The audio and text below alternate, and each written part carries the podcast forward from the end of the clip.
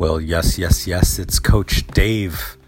Did you realize most people fail before they start? It takes so much energy to be uncomfortable, but that discomfort eventually becomes so real, so painful that a decision is made. Thinking is exhausting, isn't it? From the decision, a plan begins to form.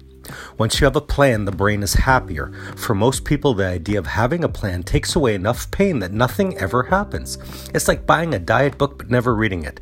It's like buying a workout video but never watching it. Just buying the band aid is often enough to take away just enough pain that we never change. Do you want to change? Then start with action. A little action removes a little anxiety. Stop and take a look at the frustration in your life. For an ambitious person, frustration is actually opportunity in disguise.